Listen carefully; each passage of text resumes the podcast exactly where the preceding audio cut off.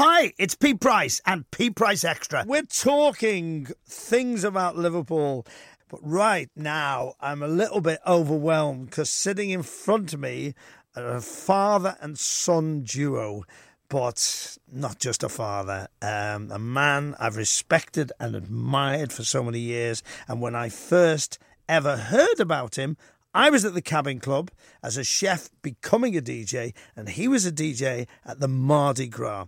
He then spawned this beautiful man who's sitting next to him, who's his son, who is outrageous, over the top, does the most bizarre thing on Instagram on this earth. I have got in my company Billy Butler and Lee Butler. Oh my word. How are you, Peter? I'm just. How was that for an intro? I'm overawed as well, Pete. I've been, been with me son, I mean. Oh, yes, I didn't think it was me. I'm really glad you've popped in because I'm really excited about this. Lee, growing up with your dad, um, when did you first want to be a DJ? Um, I think the musical gene has, has, has followed down from my dad to me. You know, even when I can remember when my dad used to. Things have changed, and we talk about things you miss in Liverpool. I can remember early memories of my dad getting his, his mail through. And when my dad used to do his shows years ago, from when I was young, and I can remember him going through his letters that used to come in. Now it's all texts and and emails, and but back then, my dad used to get his all his letters that he'd had into the station, um, and he'd be sorting them out. Uh, requests. Yeah. So requests don't come in now via letter. Very rarely do they, Pete. No. Um, but back then, he used to have like bundles and bundles. I remember him going through them. I can also remember him going through his old uh, promos. So, like now, uh, as a club DJ, now I get my promos sent through via an email off all the big record labels. But back then, they were on seven inch vinyl. And I can remember me dad, and he always used to puzzle me, but now I understand it. He used to play literally on an old record player. He'd be skipping through all these new songs. And he used to play literally 10 seconds of it. And I'd think, he's not even listening to them. How can he know if they're any good? He put it on, skip it on, Yeah. lash it, or go, I like it. And it's only Because he had that magic that he knew what he was doing. Yeah. I think it's also because I worked at clubs as well. That's Yeah. where Lee and I are about the same. We worked as clubs as well as being on the radio. Yeah. So he had an insight into both sides, the, the people listening at home and the people who are going to the club and hearing songs no one else was playing. So I think that the, the thing about putting a little bit on came from my club days because I, if people don't get up at the beginning of a record, they're not going to get up. No. So that's why I used to play the beginning and listen to it. That's It's one thing we yeah. miss though now. One thing that has has gone, and I miss in Liverpool, uh, is, is vinyl. Vinyl's gone. But when my dad used to skip through them, I'm the same now. I know instantly within uh 10, 20 seconds whether that track's going to be any good for me, and it's Yeah, gone. but and the reason you say that, and, and you're right, is because you're both still where you are today, so you know your music. My first ever demo disc was Explosion in My Soul with the big white A, and I used to put it on top of my records. They go, "What? Oh, I'm a DJ." yeah, yeah. because That was it on was like, Stateside. yeah, it, w- that's right. Stateside. My word, my word. Now, what was it like, uh, Lee, growing up with Billy when he was on telly, when he was on the panel? Yeah, I mean, I have more memories of my dad being on um, the Mersey Pirates. Right. Yeah, 'cause he Um, Which was a big when he was programme. on- But I don't think Lucky Stars, he wasn't born. Oh, really? Yeah, I'm Yeah, only, no. I'm only 24, Pete. God, you're wearing bad. He was So- looking at me then. so I can remember the Mersey Pirates, Yeah. a few of the other bits he did, and we used to go on there. The um, what was the one we did? That you The did Fun Factory. The Fun Factory. and what was, the Fun Factory. What was the one in Manchester you did with Bill Oddie? That was that was Fax. Fax as well. so I can remember going well. up there and, and bits of telly that he did. But it was more the music really that was that was Yeah. in my blood, and I knew I knew from like when I used to buy a little Bush hi-fi system. I had two. I didn't couldn't I didn't have decks back then. Probably when I was in my teens, I had these two little hi-fi systems, and I used to be mixing records on them and using the mic, and uh, and I knew then. Yeah. That this is what I wanted to do. And it was only when I started going clubbing and, and stuff like that when I was like, I must have been one of the first with a pair of decks. I got them from Frank Hessy's, and I used to do disco at the downbeat. Yeah. Um, before it was the Victoriana, and I'd take my decks with me and plug them in and play. I think I was one of the only ones doing that at the time. Billy, you're very outspoken. You love Liverpool with a passion. You've seen it change so much. You're always in town. You're always walking around town. What What have you seen that you don't like as a change? Well, it, it, it's difficult to say really because you, you, you're growing up with it, so you're adapting to it as it changes. You know what I mean? And what I do miss, I do, I do miss the big stalls. I think we're getting now like every single town. You've all got the same shops in the city centre. In those days, in, in the 60s and 70s, you could go up into the little back streets here and there'd be all little shops there, all different shops selling stuff. And you had your big stores like I miss Littlewoods and Miss Woolies and Miss Owen and Owens and Miss George Henry Lee. They were all different stores. Whereas today's to me seems much of a muchness. And in fact, when I, I, I often look through uh, Murray's Guide, which had the list of what everybody lived in Liverpool in the streets, and, and I used to quote on air, here's what um, Ranelagh Street used to be like, you know, where Central Station is. And I'd, I'd read all the shops that were on Ranelagh Street. Now it's all pubs and diners. It, Ranelagh Street used to be all shops from the beginning to the end. Yeah, now it's and the same with Bold Street.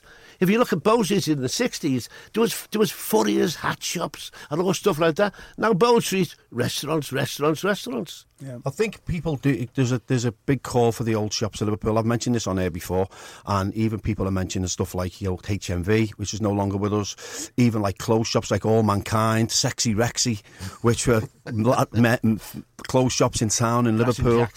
Um, you know all those like sorts of shops that Liverpool had. Uh, they're not there really anymore. There's big chains mostly now, isn't it? And those sorts of like little shops that we had from yeah. years ago just on here. I've got two pieces of furniture still from Henderson's. Yeah. And remember when it had that terrible fire? Yeah.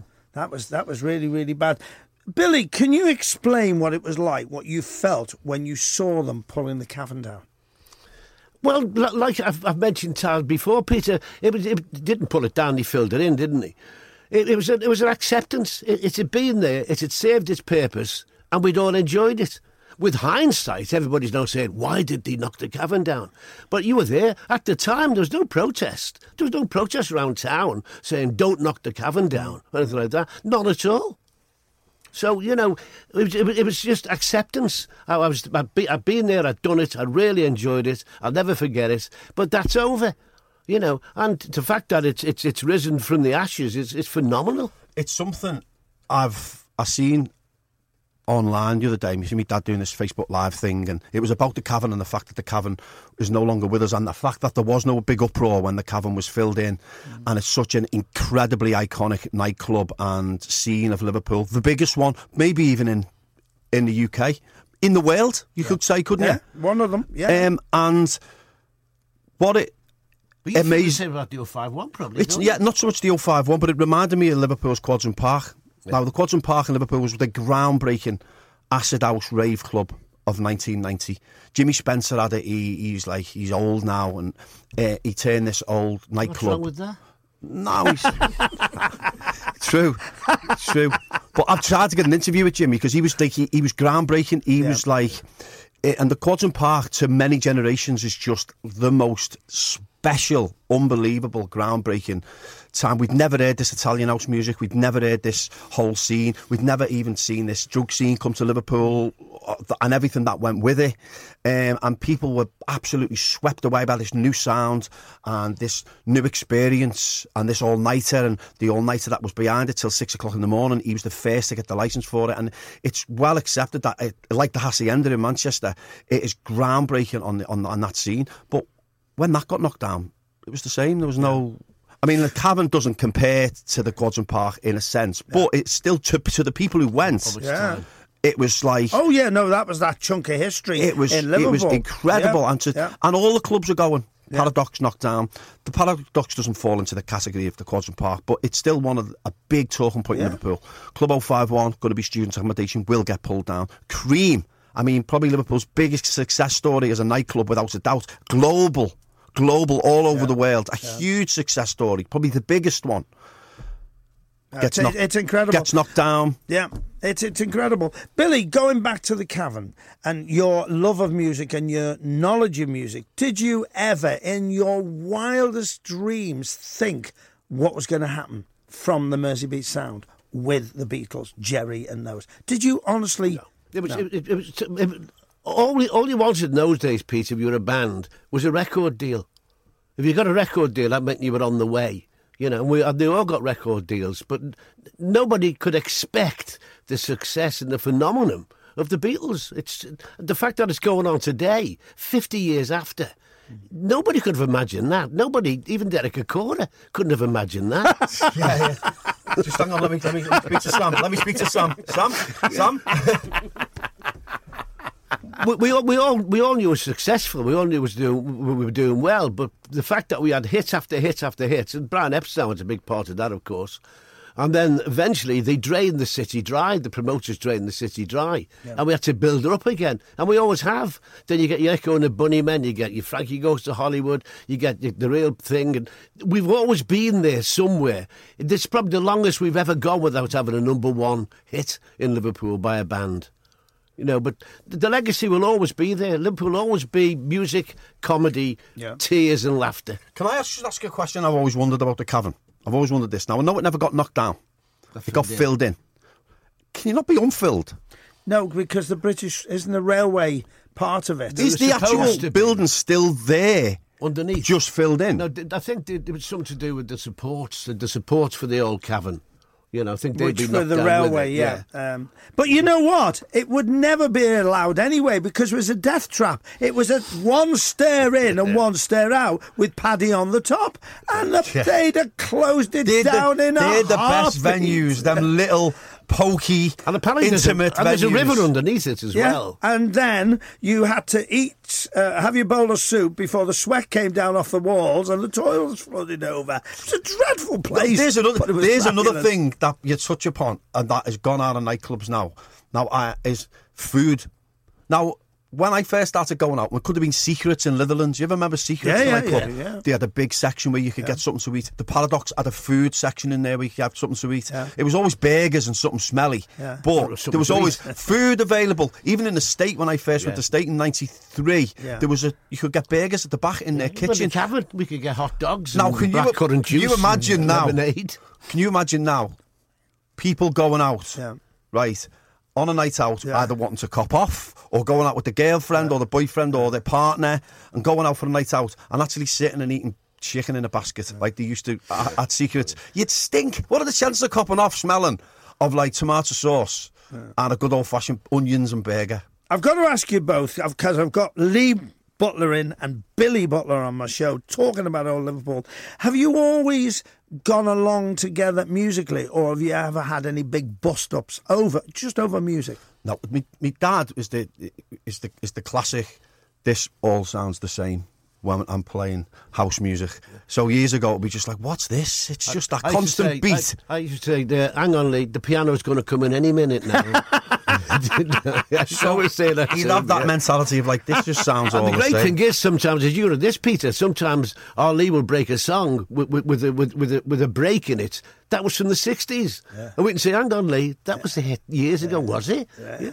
But of course, you moved in different circles than us. Because I did the Cavern, the Iron Door, and places like that. You always moved, you were always an echelon higher. Like you, you, you did the cabin, you did uh, the posh shaky, clubs in Duke shaky, Street. Yeah. Oh, so you're a bit know, posh, were you? You in the wow, typical. Didn't know typical. that, but just found out. Both sides of the water. The people, he, he moved in different circles. Yeah. You know. By the way, Leslie Butler is in here. I've never known her so quiet in my life. never known her so quiet in my life. Um, it, it's great that I've got you both in, Billy. Walking round town, uh, can you remember how bad? The docks were before they did the Albert Dock up.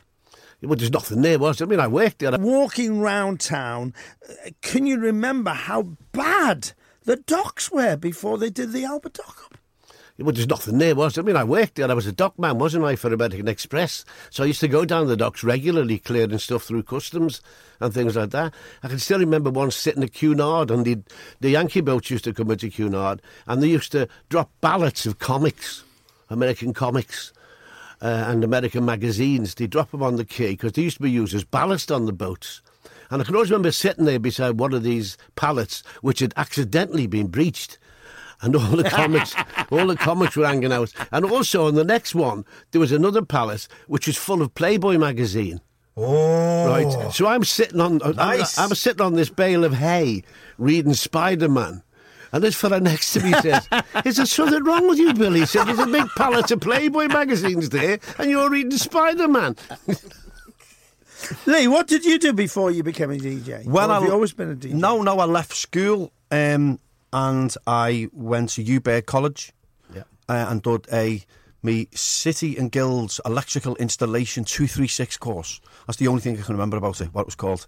Um, I did a sparking course and then um, set my own little business up with a guy from Formby and it was called D&B Electrical Services. I had a mini Metro, a red one, and we used to go house bashing and um, and that was I was about 18 then, so 1988. And then 88, 89, the acid house scene, the rave scene, the dance scene kicked in. And I then left one of my works vans at an illegal rave in Blackburn. I drove there in it and forgot I'd gone in it and come home with someone else. So then that was my first fallout. So that was when you were um, in Yeah. your slaggy days. That's oh yeah, yeah. This is when this is when I was the off, this is when the off the rails days started. Um, so then I came back without the van. Um, was off work for a couple of days. The, my partner wasn't impressed. I then got a Peugeot 205 van, um, which I um, I got stolen from outside a nightclub. I'd left it after three days, um, and basically.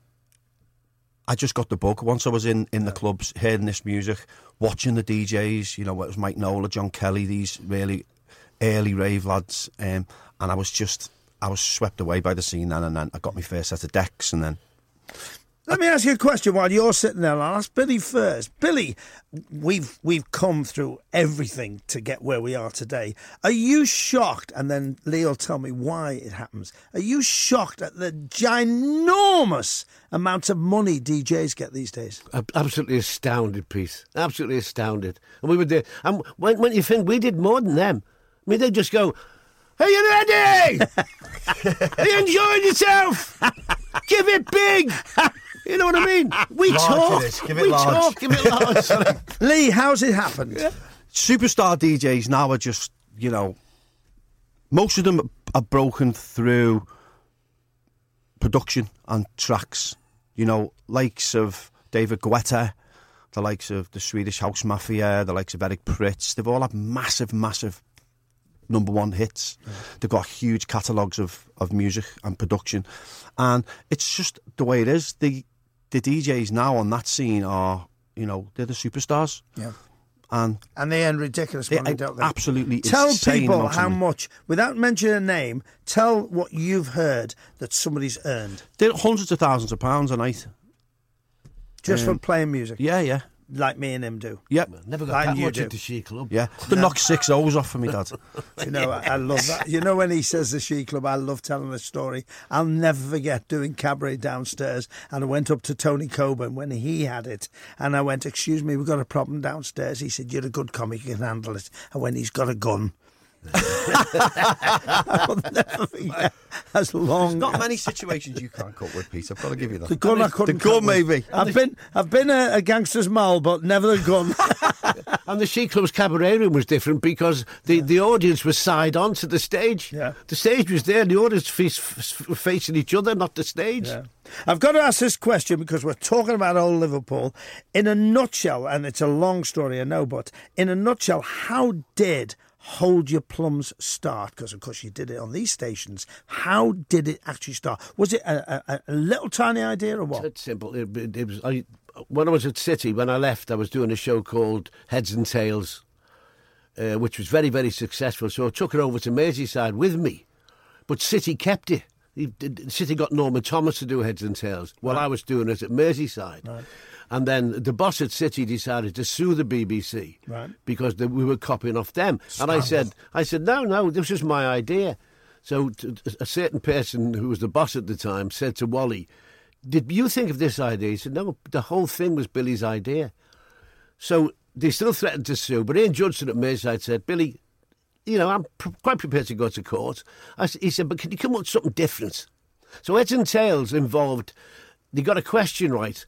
Two coins got tossed up in the air, and when they came down, you'd hear heads, tails, or head, head. So if you got two heads or two tails, you're a winner. That's all it was. Lowest common denominator. Everybody tosses coins up. I'm going to replace it. Another lowest common denominator. Everybody plays fruit machines. So I went in to see the boss and said, I've got another idea for a show. We'll just ask a question and uh, we pull the handle on the fruit machine. If they get three correct, then they've won. If they get different ones, then they haven't won. And he said, What are you going to call it? I said, Hold your plums. And he went, What? I, I said, Hold your plums. He said, Can't we call it something different? I said, No, that's why I want to call it Hold Your Plums. But Ian Judson was the boss at the time. He said, I tell you what, Billy, I'll send it in with our next list of programmes to the Radio Times. And if the Radio Times publishes it, we do it. And they did. Wow. So that's how it got, And got history. through. The rest is history. Finishing off, I've got to ask: What of the one thing, if there is one thing, or a couple of things in Liverpool, would you like back that you miss, apart from the big shops and stores? Well, it's obvious for me, Peter. I'd rather have the big market back in the city centre that used to be here years and years ago, or even the old Scotty Road market, which is, you know, it, it's okay, but it's only a shadow of itself. Because, you know, I'm a market man, I love them, you know. And you still go to. Oh, all- yeah. And you're still out all the uh, what, what do they call it? I forgot what they call Car them. boot Car boot sales. Oh, yeah, Car yeah. boots. You're still there. It doesn't bother me at all if I buy nothing. It's just the anticipation there might be something there. And the funny things you see as well.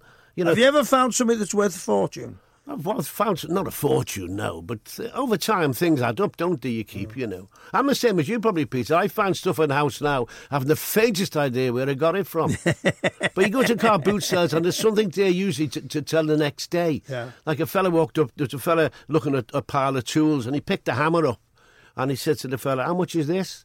He said two pound fifty. He said two pound fifty. Have you got any nails that I can try it on? you, you hear snippets like that. You know what I mean? Lee, what would you put back in the city apart from the 051? Um, I tell you what I miss about about from years ago that I don't see going on anymore, and it's a little bit different. Some of the games we used to play as kids. Oh. You know, we used to have such fun and be feel safe on the streets when we were young. We never had phones. Your mum and dad couldn't know where you were. You know, my kids are all out now and they go out and once they're growing up they've had mobiles and because I want to know where they are and if they're safe. And the ability to just play in I was grew up on Huyton, so the ability to just play in the streets, play curbs, play knock and run, play buddies, throwing them against the window, robbing wheel car. Stroke the bunny. It ju- just them fun, safe, young games we used to play as kids when you were growing up. I just don't see them no more. I'd, I'd um, love to see Christmas Day with people in the streets again. Because you used to get up Christmas Day and all the girls would be there with the prams, all the fellas would be there with the footy boots and the guns and everything. You go out on Christmas Day now and no one's in the street. You used to I put your new very clothes on on. Christmas Day and go show off in them, didn't you? Well, you used to have new clothes and also Sunday best, Yeah. Yeah. which they don't have anymore. Exactly. Amazing. Uh, Leslie, say goodbye. Bye bye, Peter. I love it. She's never she's been got that a quiet in hungo- her she's got a life. hangover. Lee Butler, Billy Butler. I cannot tell you how thrilled I am to have you on my programme. Thank you, Peter. Thank you, Peter. And I can't tell you how proud I am of my lad. You've seen some of the things he's been putting on Facebook about how bad his career was, how he's turned it round. You know, I think he's, he's, he's, he's, he's a brilliant image for anybody who's been, you know, really in a bad way. I And can I just say how proud I am that my tan's better than yours today, Pete? No, it isn't. Oh, no, it isn't. Nearly. Oh, no, it isn't. Oh, well. And may I say, thank God you did come through at the other end and you Thank you. looking a bit People still again. think he's David Dickinson's son. Hey? did, did you ever know what I did? I rang him up one day. I rang your dad up and I said, I love telling the story. I rang your dad up and I said, Billy, um, was your wife attractive? Lee's really good looking. And I put the phone down. He rang me back. He went, You're one cheeky. I remember phoning my producer, who can't be named because you won't let me.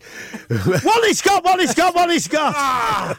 we were doing. We, we used to do one of the many things we did on air. We did. We used to do the yes no interlude on air, right? And I remember one night about half past one in the morning. I got a, I, I got a, a tin plate and a spoon, and I phoned Wally up half one in the morning, and he, he said hello. And I said, "Is that you, Wally?" He said, "Yeah." And I went bong, put the phone down. Billy Butler, Lee Butler, thank you so much. Thank you, Peter.